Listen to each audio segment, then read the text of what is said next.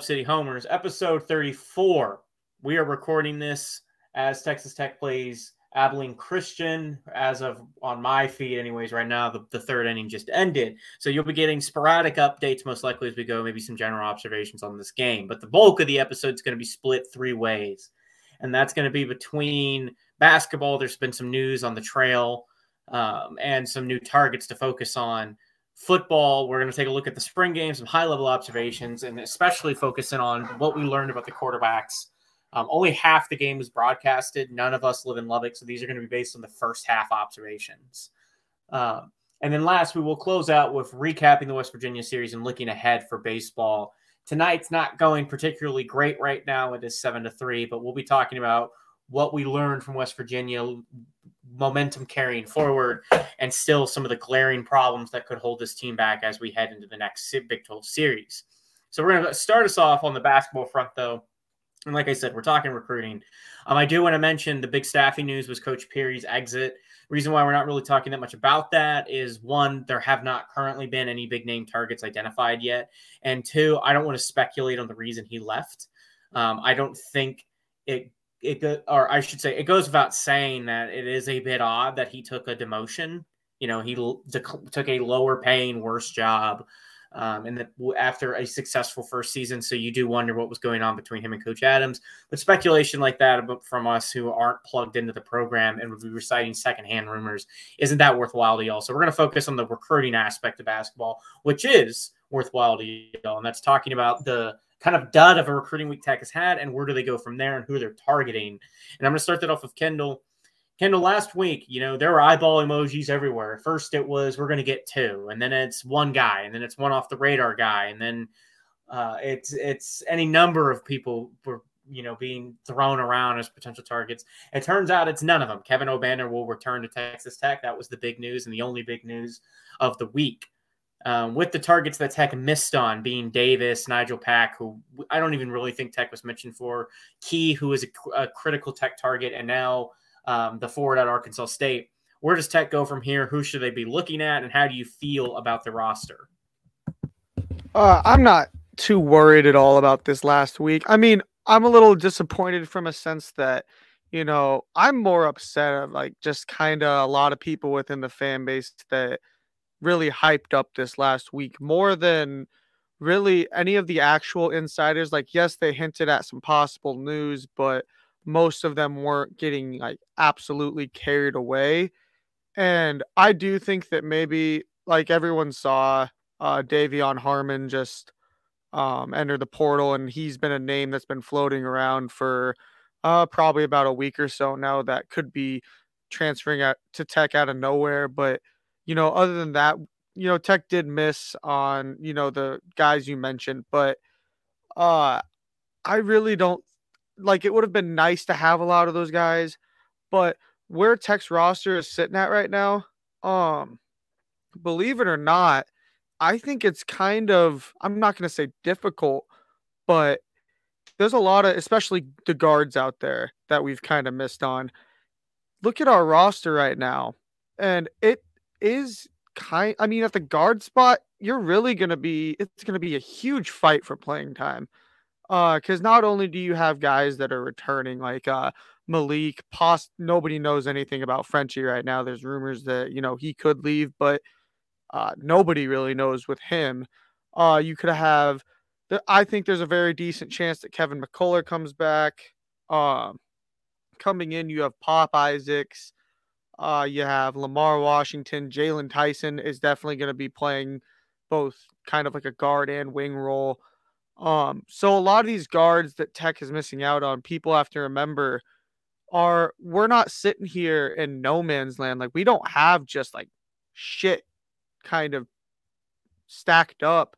Like it's not like we have bad players. We have fantastic players that have now been in this program for a couple years and really just there's a lot of competition and look at some of these other schools that these guys are going to like tennessee's going to lose a lot of guard talent and that's who we lost key to.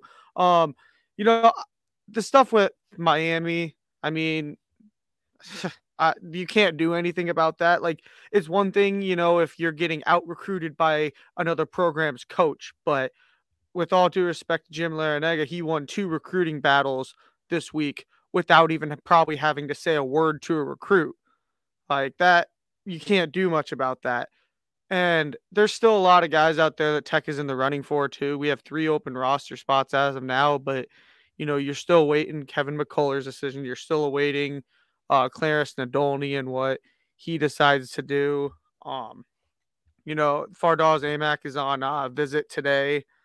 So that is uh that's a really big guy that if you get him, to me, if you look at next year's roster and add him, to me, you have the most similar roster build up to this past year's team because it hasn't been talked about really by many people within tech, but um the guy that they just got, what was it last week from Gardner Webb, D'Maurian Williams, that dude is after watching his film, like I don't necessarily see a situation that he's not one of the our biggest impact players. He's got a lot of like a dot. He looks very similar to Adonis Arms when it comes to just about all his intangibles, except I think he might be a little bit better of a shooter and not as great of a playmaker. But uh, from just a standpoint of this past week, getting Kevin Obanor back is huge.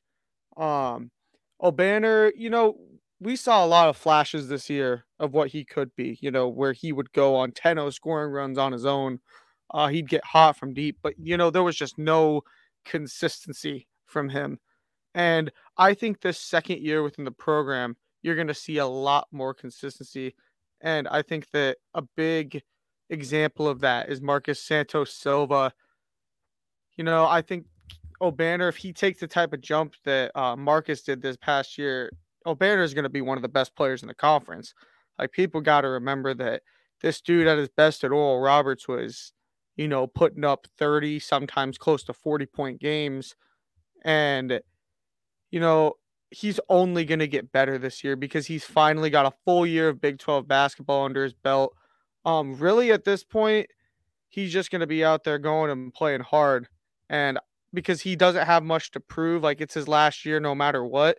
So, you know, he's just going to go put his all out there. And Kevin Obanor, when he's working his hardest down low, there's not too many people that are going to out rebound him down there. So, you know, I've seen a lot of different reactions of people kind of being concerned with Adams losing some recruiting battles, you know, uh this past week. But I I just don't see a whole lot of reason to be, you know, too concerned right now. Uh these guys that we have, people need to realize Pop Isaacs is a four star, borderline five star point guard coming in. And, you know, it's not our usual talent changeover. Like we're used to, you know, a lot of big name portal guys. And now that we're missing, a lot of tech fans are kind of questioning like what's going on. But in reality, we, this is our best recruiting class since that Jahmi'us Ramsey class. And that to me, I mean, outside of Jahmi'us and TJ, like that was that year was a bust. And like really this team is so much different. We are going to be younger than we really have been in the past, you know, in this run since we've made our first Elite 8, but um that's just college basketball. You're to have some years where you're young, some years where you're older. Uh, and Mike, you've said it a couple times, you know, it is concerning with some of these portal losses. Uh, you know, it's somewhat frustrating that we're missing out on guys due to people outbidding us and outpaying us. But at the end of the day, this this roster buildup is still perfect for Tech, and um, I guess I I'm just curious as to how the roster does fill out because if the rumors are true and De'Vion Harmon does end up coming to Tech, um, really you have probably two scholarship spots left. And I don't know if that's including uh, Nadolny and McCullar in there, but if it's not, I mean, you still have those two to decide if they're going to come back, plus Fardaws and Aimaq. So, um, there's still a lot of time in this offseason that we're going to see probably a few more roster shakeups, po- possibly some moves within the staff, but uh, just don't panic. This is uh, just a normal time of the year for Tech basketball, and I fully expect this team to be, you know, Final Four good again next year until they prove me otherwise. Yeah, I mean it, it's it's unfortunate, but in the NIL era, you're gonna have a lot of what um, you know. You're gonna have a lot of what happened at with Miami. Miami is attempting to use one of its bagmen to buy um, a basketball team, and th- there's nothing necessarily wrong with that. At least now this stuff is happening above the table. Uh, but it, it's become a lot more transparent, right? And this guy in particular rubbed, I think, a lot of people the wrong way because he was pre-announcing what was happening for his stupid medical brand. He's dropping like, you know, nearly $1.5 million on kids to, to represent his brand, quote unquote. I mean, this isn't what anybody intended NIL to be. But at the same time, I, I can't be that mad if we're putting this money into the hand of the athletes above the table. So, you know, it's disappointing. Um, I, I just think it's funny to go to a basketball team like Miami, who, even with this stuff, probably is not going to be, you know, may not even be top three in the ACC. Uh, you know, I, I, I don't want to speak ill of people's decisions, but if you chase the money, you sacrifice coaching and wins. There may be, may or may not be consequences to that. We'll find out. But yeah, uh, Tech is going to continue its pursuit of top-rated portal guys as they come and go. Um, you know, there's obviously a lot of movement left to be done. Um, there's a lot of guys out there with some star power. You're, you're, you don't know. No one knows what the conversations are like between Mark Adams and his players who are considering coming back. So we don't even really know how many scholarships Tech is playing with. So it's it's tough to say what the final roster picture will look like. But I can't be mad about the sum of you know the the whole when it, it's still un so undecided. It is disappointing to lose out on some of these guys. It's disappointing to get outbid. It's disappointing to see that you know this year is going to be a year where Tech probably doesn't land a top rated big name transfer. Um, maybe Harmon out of Oregon uh, would be would be close to that category, but you know last year it was Kevin Obanor and KJ Allen. You know guys with real flash and some some style points around them, and you know that was exciting and great and all that. But you're also not in the same position you are uh, you were after Chris Beard left. You know, you don't have to completely rebuild your roster. There's talent coming back. There's talent. I think Kevin McCullar's back. I've heard the rumors about Nadolny. If he did go, I feel like he's gonna he it's because he really is just looking for playing time at this point in his career. He's been at Tech for a while and never really cracked the rotation for significant stretches um, right runner and different. He's just not a scoring guard. He, he just does not shoot the ball well. So I'll be curious to see what he ends up doing. But you know, it, will be what it'll be. I, I think that you have enough talent. That you have the guards. Uh, I, I think you know you've got a certain forward at the baseball game right now. By the way, he's there, and that that's a critical target that Tech is hoping to pull in to, to add to its its stable. Um, and I think if if you get him and you end up with Harmon as well, and that's two guys who are highly rated transfers, highly touted transfers in their own right, and they that that's enough for me. And we'll see what happens with everybody else. Um, you know, we're happy to see Kevin Obanor back, but I do think it is hysterical how wrong the the the the, the, the buzz was last week. You know, there are a lot of guys in the tech recruitment community I respect a lot. I think they're great resources, and you should absolutely, if you're into paying for sports, there's any number of those sources that are great for it. I don't fault any of them. I just think it's you know it, it ha- I, I don't know who tells these guys what. I'm not involved in that world. I actually hate recruiting. I hate it in football and I hate it in basketball. Uh, I hate it in baseball too. Let's let's be clear here. I just hate the, the entire concept of recruiting. So I don't know what these guys are told, what they consider sources, but somebody fed some serious misdirection and misinformation, or somebody got outbid late in the game because there were a lot of people who thought a lot was coming together last week and it did not materialize at all. And uh, I think a lot of that probably came down to NIL and money so, you know, who knows? But I, I think that was pretty funny to watch. It's just we were so excited. And then uh, I, I mean, no disrespect to Kevin Obanor, but I think most people thought he was coming back anyways. So that it was kind of a dud of a week. But I, I, I don't think anybody goes into panic mode unless you get to the year and you're you really did just strike out on everybody. But I don't see that happening. I think you're going to pick up a couple of prospects people should be pumped about. I think you've got talent coming in, you got talent on the board. Um, we're going to shift now to the spring game because I want to spend a lot of time on baseball, but the spring game is going to eat up some clock.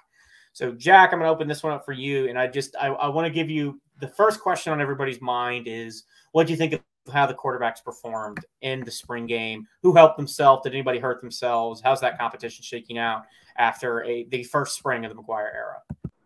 Uh, I think I think Tyler Shough really kind of hurt himself uh, on Saturday. It was a little bit of a just kind of a blah performance in my mind. Uh, you know, it, it was very just lackluster. Didn't really impress me much at all. Uh, Behren Morton, on the other hand, really shined. Uh, you know, he had I at times I think the third string offense, and they seemed to be moving the ball pretty well up and down the field for the most part of his day. Um, kind of unchanged to me would be Donovan Smith. Uh, you know, Donovan Smith really did well in his time filling in towards the end of last season, but he it's just kind of a wash for me. Uh, and I don't know about YouTube, but uh, it was just a bit of a wash for me uh, for Donovan Smith. Um, I think the one the one thing that Shough did good. I don't know if y'all remember this in the first quarter. Um, he had kind of a tough throw over the linebackers, but under the safeties. And I think he hit Taj Brooks uh, on the numbers, and that was a pretty impressive throw uh, to get in there. But like I said, that that was really the only point that stood out for me uh, for Shough.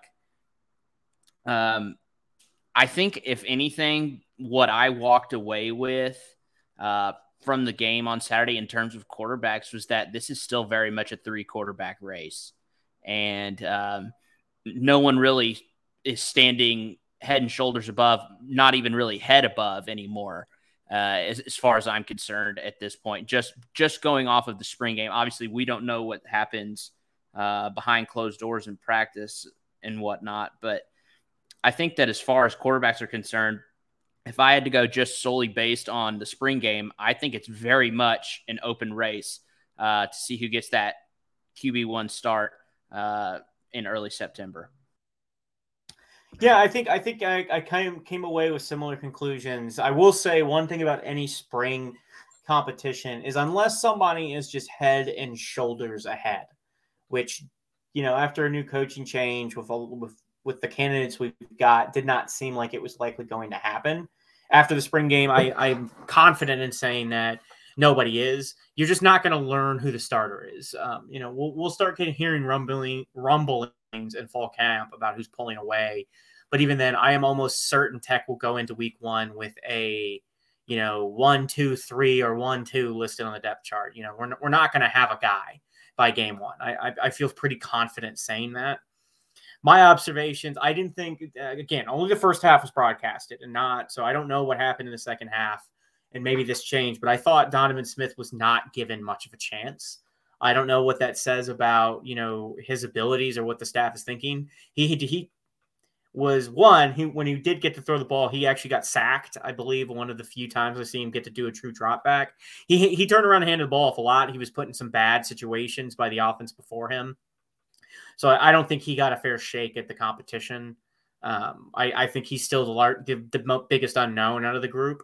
You don't know what his accuracy is going to be like long term, and you don't know his consistency. I think Shough hurt himself. I think I think Shough had a chance to cement himself as the front runner in the job, and frankly, he looked pretty bad um, for a lot of the scrimmage. He threw some great balls. Look, I want to be clear here. Tyler Shough is the most talented roster on the quarterback, uh, or quarterback on the roster. Excuse me. He, he he's the only guy who I would say with confidence that the only thing he's missing are like a couple of details about the fine art of being a quarterback, and he'd be a stud because he's got the arm and he he he can put the ball where he wants to go. But he does a couple of things that drive me up a wall. First and foremost, he that first interception, he stares down the receivers and holds the ball. He's slow as molasses on his releases, and that burned him twice on both interceptions. If he gets the ball out a little faster, a little uh, quicker on the on, on a hop, it's probably not picked off either time. And the second thing that drives me nuts that he does is he he he is inconsistent with his decision making. I think there were instances which he could have gone downfield and checked it down, and I think he shouldn't have gone downfield in a couple throws, and he should have checked it down. For instance, he had a one. Uh, there was a play that stands out to me. He had a running back releasing upfield, guys wide open. There's nobody near him, and he misses him by a mile because he panics. And this is the kind of he's just not consistent. He it, it's a mental thing, I think, with him. He overthinks things. He tries to overthrow. He's the guy I thought was going to pull away, and he didn't. I think Morton did himself the biggest favor um, I think a lot of people came in not sure if Behren Morton was ever going to see, you know, playing time at Texas Tech with all these guys on the roster. And I think Morton put himself firmly in that conversation. Frankly, I'm not as impressed as some people are with him. Um, there's a lot of this. Well, he just kind of makes the offense go. He didn't play against the one defense that much. If I recall correctly, he spent most of the day playing against the twos and the threes. Um, and a lot of this game was just handoffs. There was not, I think, We'll talk about this here in a minute, but there was not much of the vertical passing game thrown. His one long ball that we got to see, I think he threw to the wrong guy. I think he underthrew the ball and it went to the other receiver. So I, am not as impressed as some people with him, but I think that if if and if even though I think he's still got a lot to learn, even though I'm not sure he's as good as people are hoping he is, I I, I believe truly that he was on the outside looking in until the spring game and now he's kind of right there with the other guys. And the competition will reset in the fall, and they'll be back to battle. You know, I think that we have true three equals. I think that you know that that's you have the depth you've always wanted at quarterback, and with Tech's history of quarterbacks of late, it's probably a good thing. But I I don't think anybody took the job. Um, Kendall, what what are your observations? I'll shift the question a little bit since Jack and I cover quarterbacks pretty thoroughly. Just general observations over the spring game, over things you saw from the program all spring, um, you know, what, what on a high level are your thoughts about where football as a program is? Uh, I think that it's hard not to say we're moving in the uh, right direction. Like, I mean, between the recruiting and even this year's team, like nobody knew what Coach McGuire was going to have going in, but he managed to get some important transfers uh, up on the offensive line, which, uh, you know, they they had their moments definitely for the limited time we saw. I think that the offensive line they definitely had some good moments and uh, they had they had a couple slip ups, but that comes with new offensive linemen and just a kind of a new reworked offensive line. But uh, there was some worrying things that I saw that you know I've been we've really been worried about it since last year. But you know, wide receivers. Uh, last year we talked about who was going to step up behind Ezukanma. Well, this year, it's going to be who's going to step up, period. Because, you know, there were some receivers that were getting separation, but, you know, I felt that really um some of the quarter especially like with the first team what i felt was um they just weren't getting as much separation and uh, it was making life a little more difficult for Shough and just the quarterbacks in general but uh, really, other than that, defensively, I think they, you know, as much as you know, as much as Shough was really kind of um, giving away some of his passes, and that first pick six was terrible. But at, um, looking at the other side of it, the defense with how much we got returning looked pretty damn good. Uh, you know, they they disrupted a lot of plays. They uh, they look different to me. I I know that last game against Mississippi State, our defense that just they were just straight up dogs. But you know, if we can get that consistently, and I think that that's what Coach McGuire is going to bring. I think that energy, that mentality. Uh, I just think that this team is going to be a lot more defensive oriented than we realize. Uh, because that's just kind of what I get from Coach McGuire. You know, that's what you get with just like kind of those types of coaches. I think that defensively, um, they really want to focus on defense. Tech staffs, like the last, basically the last two, um, I really think we haven't had a coach that really cared about defense. It, I mean, at least since I've started watching, but, um, this, but especially as of late, you know, the last two coaching staffs, to me, they go out there. They went out there, and a lot of the time they just seemed fine with rolling over and play dead. But you know, starting with the bowl game last year, uh, I think it's pretty obvious that that is going to be the complete opposite. You know, people are done walking on Texas Tech's defense. We have dudes, especially in the secondary, all the guys that came back. But um and another really bright spot, and you know, we've been harping on this since last year. The running back room, I want people to go out there and without naming teams like Bama or Clemson or Georgia and find me two more talented and bigger playmaking running backs in one backfield than SaRodorick Thompson and Taj Brooks. Because those two, and I've been a huge SaRodorick Thompson guy uh, ever since he got to Tech. Uh, the dude, when he's healthy, uh, I have not seen too many running backs. You know, he's not the fastest guy, but I haven't seen too many guys that can make dudes miss like SaRodorick Thompson does. And um, this game, this team's going to be really, I think, more run oriented too than uh, people expect. You know, we have uh, Kittley coming in, and everyone's expecting just this rapid fire, you know, 50 throws a game, which we probably will get that. But I genuinely think a good 10 to 15 of those throws are going to be to our running backs coming out of the backfield, even on just short dump offs and stuff, because we have our two most talented players on offense are probably those two guys. So, um, just overall, the spring game, like you guys said, you don't, you, especially one half of a spring game, we didn't learn that much, but there's just so, so much to look forward to with this program because, especially with the new Big 12, like that hasn't even really been mentioned. Uh, I don't think too many people realize how important this 2023 class is going to be because with the new Big 12 commissioner, I can't imagine that the uh, Texas OU process isn't going to be a little um, sped up once we get a new commissioner because I can't imagine that the new commissioner is going to want to keep them in. So I think getting this new class, especially 2023, getting that class in there, um, this program is looking really good for when that new Big 12 starts.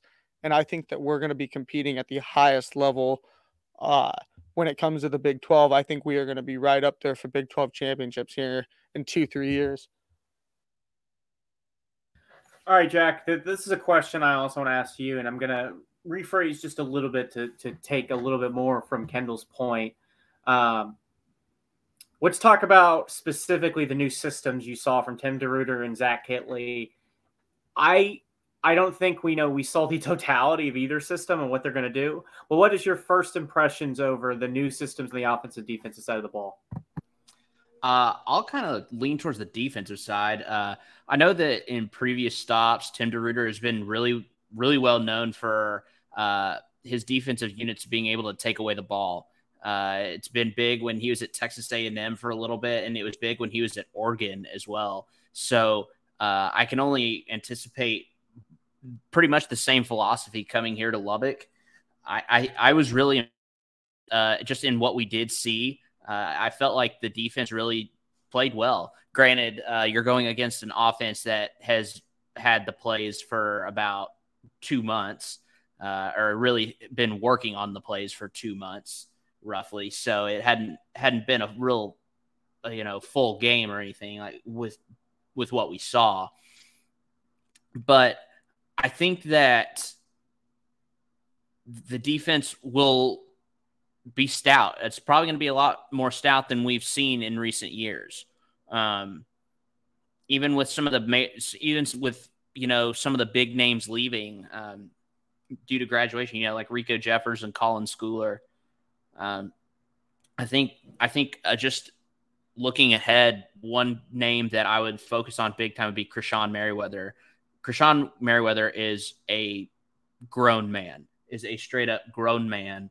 Uh, he's a huge dude, and uh, I think he could really shine in the defense. Um, as, as far as the offense goes, just real quickly, what I noticed um, it was very obvious that they were running about like we've mentioned already, about 10 to 15% of the playbook. Um, I think that once these guys are in the system for a little bit longer, I definitely think that playbook opens up and then you start seeing, like Kendall mentioned, sometimes the run and gun, you know, 50 throws a game uh, stats, but I don't think that happens for at least the first half of the season, if we're being honest. Uh, even though they'll have all fall workouts and you know the first half of the season to really work on it, I still don't think you really get a full, um, you don't get a full open playbook, you know, until, you know, I don't know if we get it this year. Uh, but if we do, eh, the closest thing to it will probably be in the last game of the season, whether that be um, a bowl game or whether it be the end of the regular season. Um, I think that's probably the closest you'll see to a fully functioning Zach Kittley offense. And uh, I mean, like I said, basically it was obvious that there was work that still needed to be done on both sides. But uh, the defense, I was really impressed with from from what we were able to take away from it. Yeah, when you look at the offense, uh, we talked about this now a few times, but you know, and I, I actually tweeted a thought along these lines, but you only saw whatever percentage of the, the, system. I don't think he showed. I don't think Kittley called almost any of the vertical passing game. I don't think he called most of his underneath passing game. Actually, I was surprised by what we did see. Um, he showed a lot more action than I thought he was going to. He threw what I what I refer to as junk plays out there a lot more than I thought. These are your your misdirects, your screens, your uh, swing passes. In fact, I saw one that absolutely is set up as a wide receiver pass in fact, you can see it was sometime I think at the first quarter, the, the guy almost hesitate and pull up and and chuck it downfield. So I think I was surprised by what we did saw. There were some really convoluted screens that went down, some fullback out of the flat, some tight end action, and that, that kind of stuff is interesting to see. And I think he does that for to, without revealing much of the vertical passing game because when you run systems like Kittley, these aren't super developed route trees. What I mean by that is it's not like he's going to be calling a, a crap ton of like really complex different routes. He's going to run his guys to space. So what you do to differentiate and help out your run game and supplement the office uh, offense is some of these, and these are harder to get right. It just they are screens are more difficult to get right. They have to be blocked up very specifically. So he was choosing to focus on that, which I thought was interesting. I thought you saw you know the tight ends are going to play a big role in the offense going forward. I think you see an offensive line that is definitely more orientated to running the ball. I don't know how he's going to handle that in the system. He sure handed a lot the ball off a lot in the spring game, but you know, obviously some of that's to protect um, the uh, the rest of the offense from getting on film. As for what Tim DeRuyter did, I thought one thing I thought was a lot better was you know our biggest com- complaint about Keith Patterson's defense was it was almost passive. It, he didn't prioritize pass rush in a lot of situations. He sat back. He, he tried to keep everything in front of them. DeRuyter's defense looked a lot more aggressive. When whatever offensive unit it was up against, they were coming after him. I mean, they they were one flying to the ball, and I will say the thing I actually tweeted is it, it, takes longer to get an offense together. So the defense looked better in the spring game for a reason. It's a lot harder to build an offense than it is to build a defense. But I saw when they were coming after these guys, it wasn't just that they were winning a one on one and doing the things I kind of expect from a defense facing a new offense. They there were a lot of they were playing a lot of games on the defensive line. You saw a ton of twists. They blitzed and twisted on almost all obvious passing situations. They were did a great job.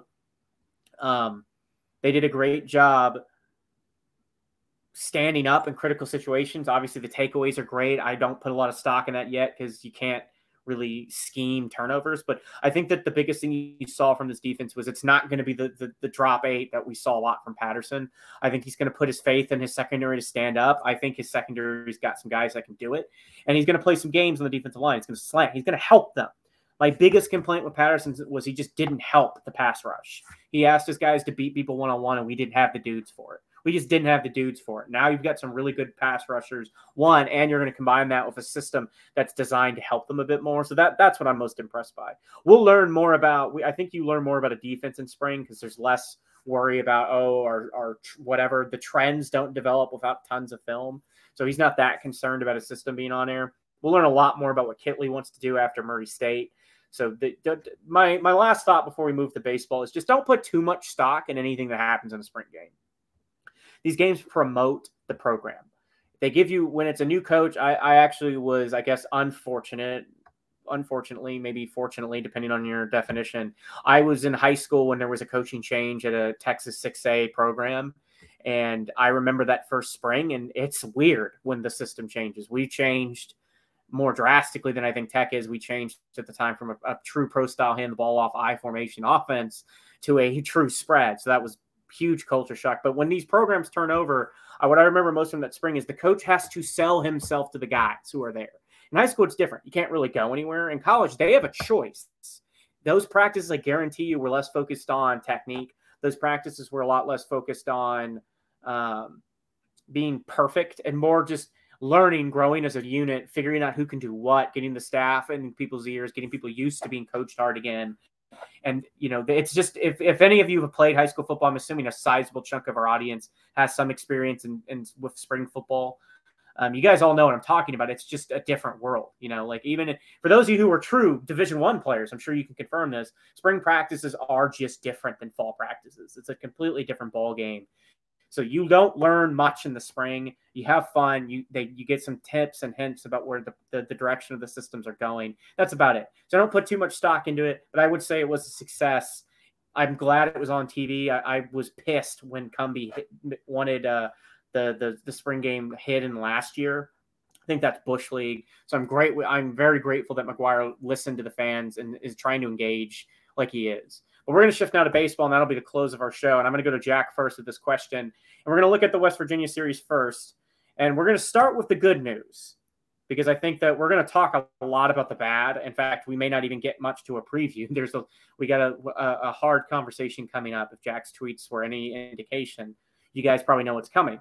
Jack, let's look at the West Virginia series on the positive side, though. What were your takeaways from games one and two, the victories and the series win? Man, how how how fun were those? Was that doubleheader on Saturday to watch? That that pitching, I don't know if I've seen pitching like that in a long time. Uh, from from the tech side, from back to back starts, definitely.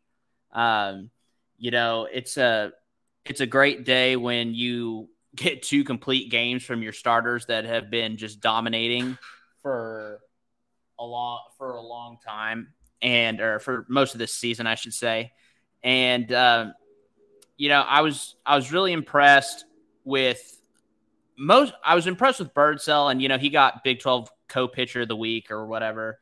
I think I was more impressed with Andrew Morris, specifically because that inning. I think it was the second inning in that game where Tech had three errors in one inning, and he kind of just flushed the inning and just kept right on going. He didn't he didn't panic.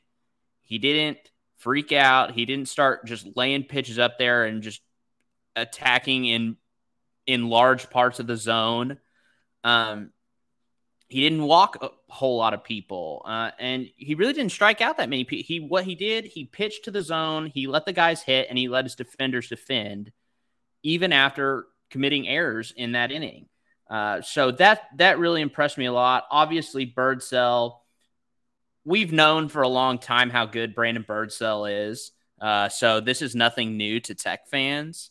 Uh, Brandon Birdsell was great last year, and the only reason he didn't go a lot higher in the draft was due to injury.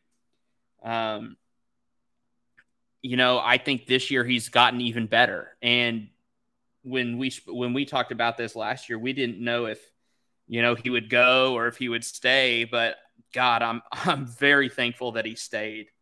Um, you know, uh, other things that I noticed, not just the pitching, uh, you know, Kurt Wilson having a, a homer in each game. Uh, Stillwell had three RBIs and one uh, in the in the second game. Uh, so the bats were hot. The bats were there.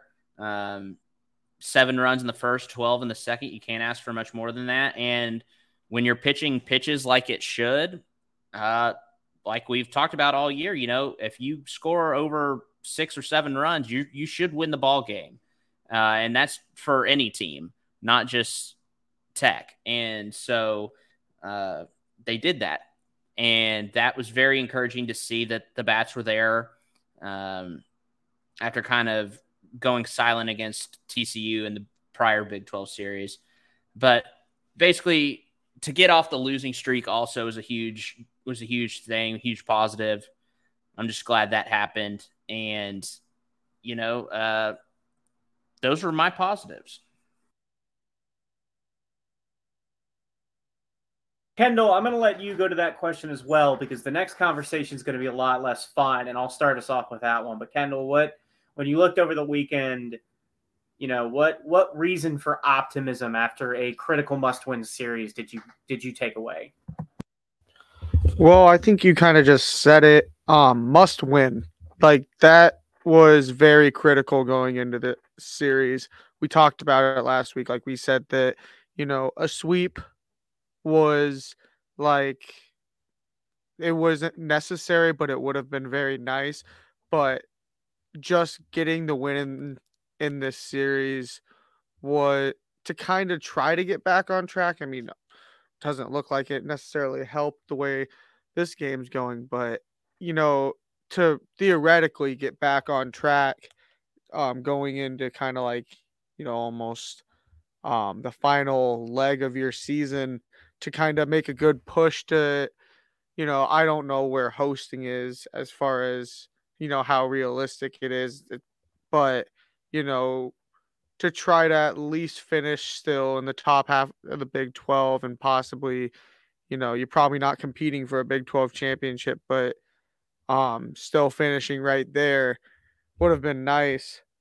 And it's still a possibility, but um just getting the series win was probably the biggest positive that can come out of that whole weekend was just um because you know you didn't know how it was really going to go um you know after that first game but really just baseball is so it's a game of margins and like it's so easily can momentum be flipped from game to game. And i think just you know seeing that you can win a series still because for a little bit there you know during that losing streak, it didn't even seem like we could win a game even against the worst team in baseball. Like it and that's what baseball is. So, you know, even though West Virginia still isn't, you know, the top tier opponent, just getting the win at the end of the day. But um yeah, I mean Jack basically covered everything else though, so I'm just gonna say win and hopefully we can kind of build off of that series win and you know finish the season at least on somewhat positive note going into the postseason. As we speak, Tech has surrendered seven runs to Abilene Christian. They are starting to battle back into this game. Now Devine on the mound. He had a scoreless first outing. He's now in a bit of trouble here in the fifth. We'll see if he can get himself out of it. But the reason why I mentioned the score is because this is the shit we saw this weekend that's going to start our next conversation. Birdsell and Morris were phenomenal. Morris maybe had one of the greatest pitching performances in Tech baseball history. His defense gave him absolutely no help, and he managed to get a complete game out of it, albeit a shortened complete game, but a complete game nonetheless. Birdsell had one of the more dominant games I've ever seen. Was just e- e- excellent, start to finish. Molina is your day three guy now. I think that has to be true because Hampton was chased off the mound immediately in game one. Um, I, I'm not certain what the, the idea is with going to Hampton when he's been frankly bad his last several outings. But here's the problem because I think you've got three guys now. I think Molina's your third. You don't have Jack behind them. I mean, every every pitcher we've seen out of the pen is throwing a five five plus ERA minimum. Molina's probably your third option. His ERA is pretty high, but he's starting to have some put together some really solid innings. He's pulled out of the West Virginia game. You then throw, and I apologize for people who might be upset by this, but a clown car of pitchers in the Sunday game leading into that ninth inning in which all in which Tech is blown out of the game, ending it. I I I don't have words for what happened in that ninth inning. I don't have words for all the runs these guys, everybody, the, like the five pitchers you threw between Hampton and all the guys who came up after Molina. All I know is Molina gave you, I think it was four innings of great pitching. You had five innings of pretty awful pitching and one inning of downright abysmal pitching. I don't know who your fourth guy is. I don't, and Jack is probably going to go on a tear about this. I don't know what we're doing anymore with with recruiting pitchers. I, I don't know what we're doing. I, I I'm willing to give Gardner a pass on years in which guys have just got hurt. Last year, you lost like three starter caliber arms. There was not a program on earth that could have survived that.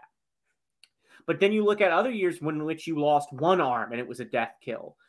Caleb Killian turned out to be a stud. But if everybody recalls that the Gendry year, the year he goes down, pitching was short after just one arm. Gendry was fantastic. He with the him and Killian, that might have been enough for Tech to potentially compete for the national title year. That team was phenomenal. But again, you are one arm short year in, year out. This year, you're only down, I think, really one important arm. Becker's your only hurt arm, and you don't have a fourth guy. I think Devine right now may be number four. And that's not meant to be an insult to Devine. I think he's having his best year in a long time. But it's not great that the fourth guy is still in a little bit of uncertainty. He's in trouble right now. He's may get he's maybe about to get himself out of it, but what I I don't understand how a program that is regularly top 15 is struggling this hard to find pitching. I don't I don't know who you turn to. I think you go to Molina for day 3, you stick Hampton back in the pen and hope that wakes him up because he's not pitching like a veteran. Um, I'm going to let Jack take it from here just because I I I think we're going to overlap some and I really want Jack to take the lead on this, but I'll, I'll phrase this question: Is this fixable this year? and and I'll, I'll let you take it from there where you want to go. There's not really a clear cut answer to that. Um, you know, I want to be positive and say, yeah, you know, someone could step up out of the pen. And Devine, as we're talking, Andrew Devine just got out of that jam with a strikeout. So I, I mean, Andrew Devine, shit. I never, I mean, like we said, no insults meant I never thought in my right mind that I would be praying for Andrew Devine to come out of the bullpen, but right now that's where we are. Uh, Girton is out for the year. Hayde Key is out for the year. Uh, these guys were definitely going to be probably your top two relievers coming into the year. They definitely had the most run la- from last year's squad. Uh, Hayde Key has got what I'm assuming is going to be Tommy John, so he's done for a while. Um, you know, Girton, he's probably done until he's got some nerve, something going on, or some tendonitis or something. And, you know, and he's done for the year, most likely. So, uh, you know, you're down two major arms. Uh, I, I believe that you're right. I think you you have to go you have to go to Molina uh, as game three. Uh, at least this weekend in Waco, you you have to. Um, I just I can't I I'm right there with you. I can't fathom how this team just doesn't have the arms. Um, you know, we talked about this hours ago. Um, there's a pitcher from Campbell University, Campbell, the Campbell Camels, who I believe they're they're located in like North Carolina or South or somewhere out there. If that's not right, I'm sorry, I didn't research it. But they had a guy pitch tonight in their midweek who touched 97 on the gun and I think didn't I don't know if he gave up a run, but it, it I mean he got the win easily. Went like seven innings, uh, you know, struck out 12 guys in a midweek. And this this guy's not even good enough to throw in their weekend rotation. So you're telling me that Texas Tech can't recruit better than that? I don't buy that. Um, I don't buy that for a single second. Uh, I you're only you're only you mentioned it about the ERA. You're only you're only uh, relievers right now that are not hurt that have a sub five ERA are Andrew Devine and Derek Bridges. And after tonight, because Derek Bridges was the one that gave up that grand slam in the park grand slam, although I don't think any of the runs on base were his, but the batter was. His ERA shot up a little bit. So, uh, you know, I, I mean, we need to have this conversation, and I'll transition into this and kind of bring it around full circle. We need to start talking about what this team does in the postseason. Tech is Tech will get a they'll make the postseason. This isn't like, you know, we're in danger of missing the tournament or anything. It's nothing that serious. But to get to win a regional, you have to win three games. Uh, you know, winning two games will put you in the championship little series of the regional, but you still have to win those games. And if you can't get any other pitching, I mean, we're now at the point where we're we're we have three starters and we're praying for all three to go the full nine because we can't get any any help from behind them. That is not ideal. Um, so this is the this is the conversation we need to have. We need to start.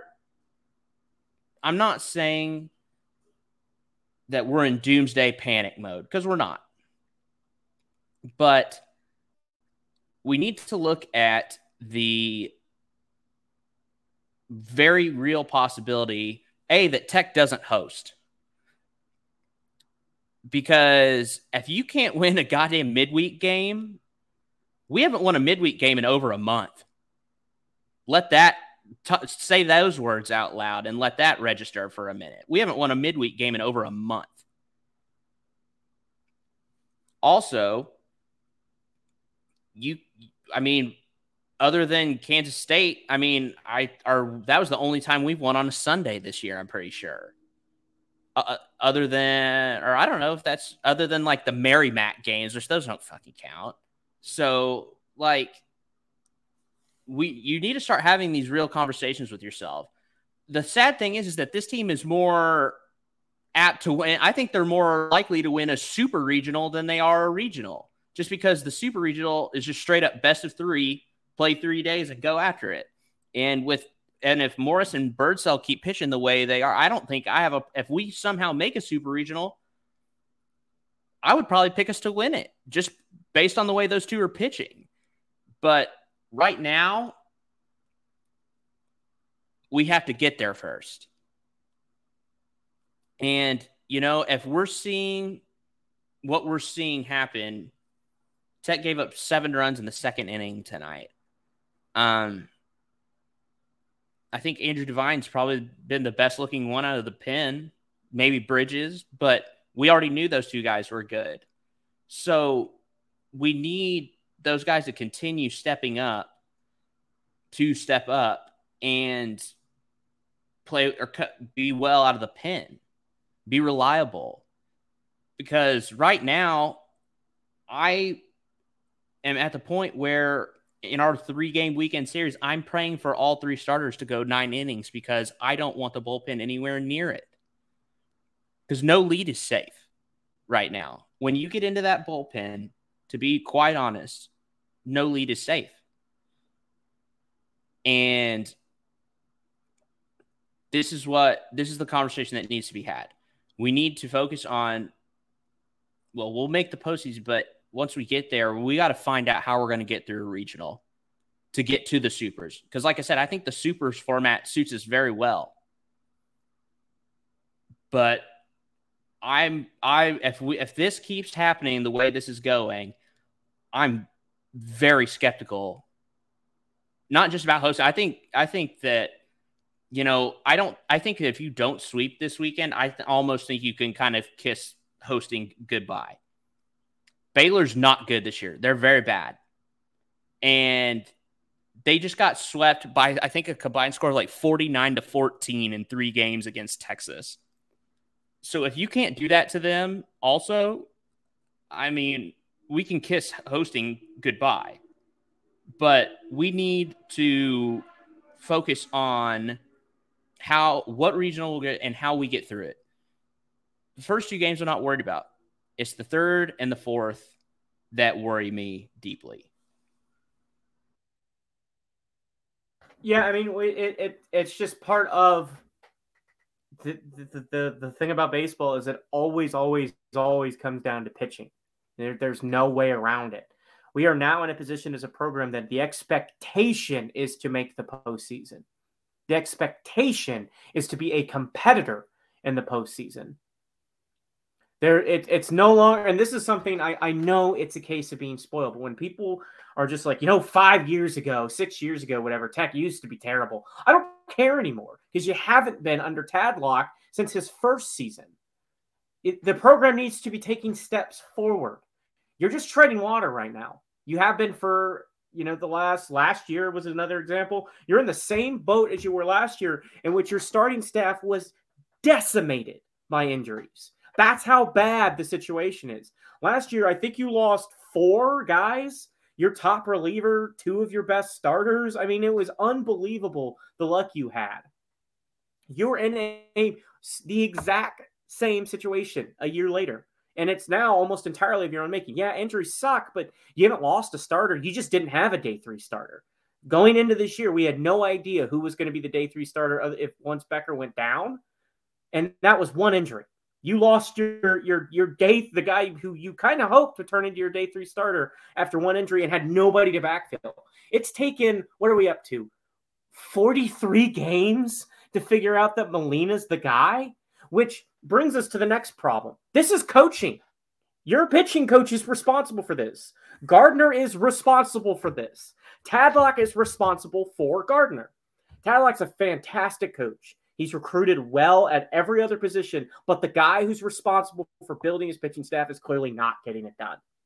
Look, I know tech baseball players love the guy, but at the end of the day, I, it, we're too good of a program now for this to keep happening.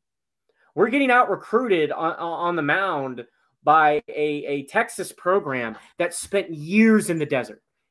It took one good season one mediocre season for Texas to find the arms to rebuild itself. Now, look, that is a blue blood program. Nobody ever thought in baseball they'd stay down for long. But Tech, with all the advantages in the world, hasn't been able to cobble, cobble together a weekend staff to compete with those guys.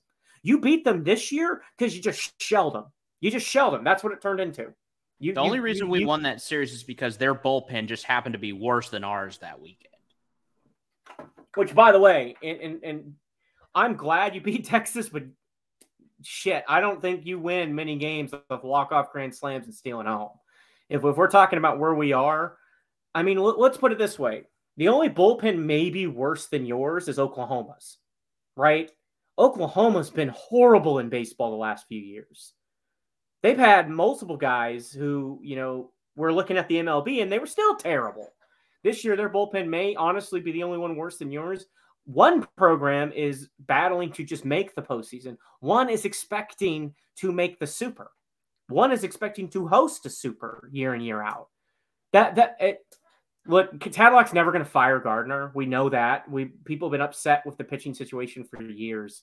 It's not going to happen, and not all of it's his fault. You've had seasons in which the guys were there and injuries caught you, but it's we're out of excuses for this. We're, I think just, the, I think the injury card is also a little skewed. Don't act like Texas. Like for those of you, oh well, you know, we're just really unlucky with pitching injuries.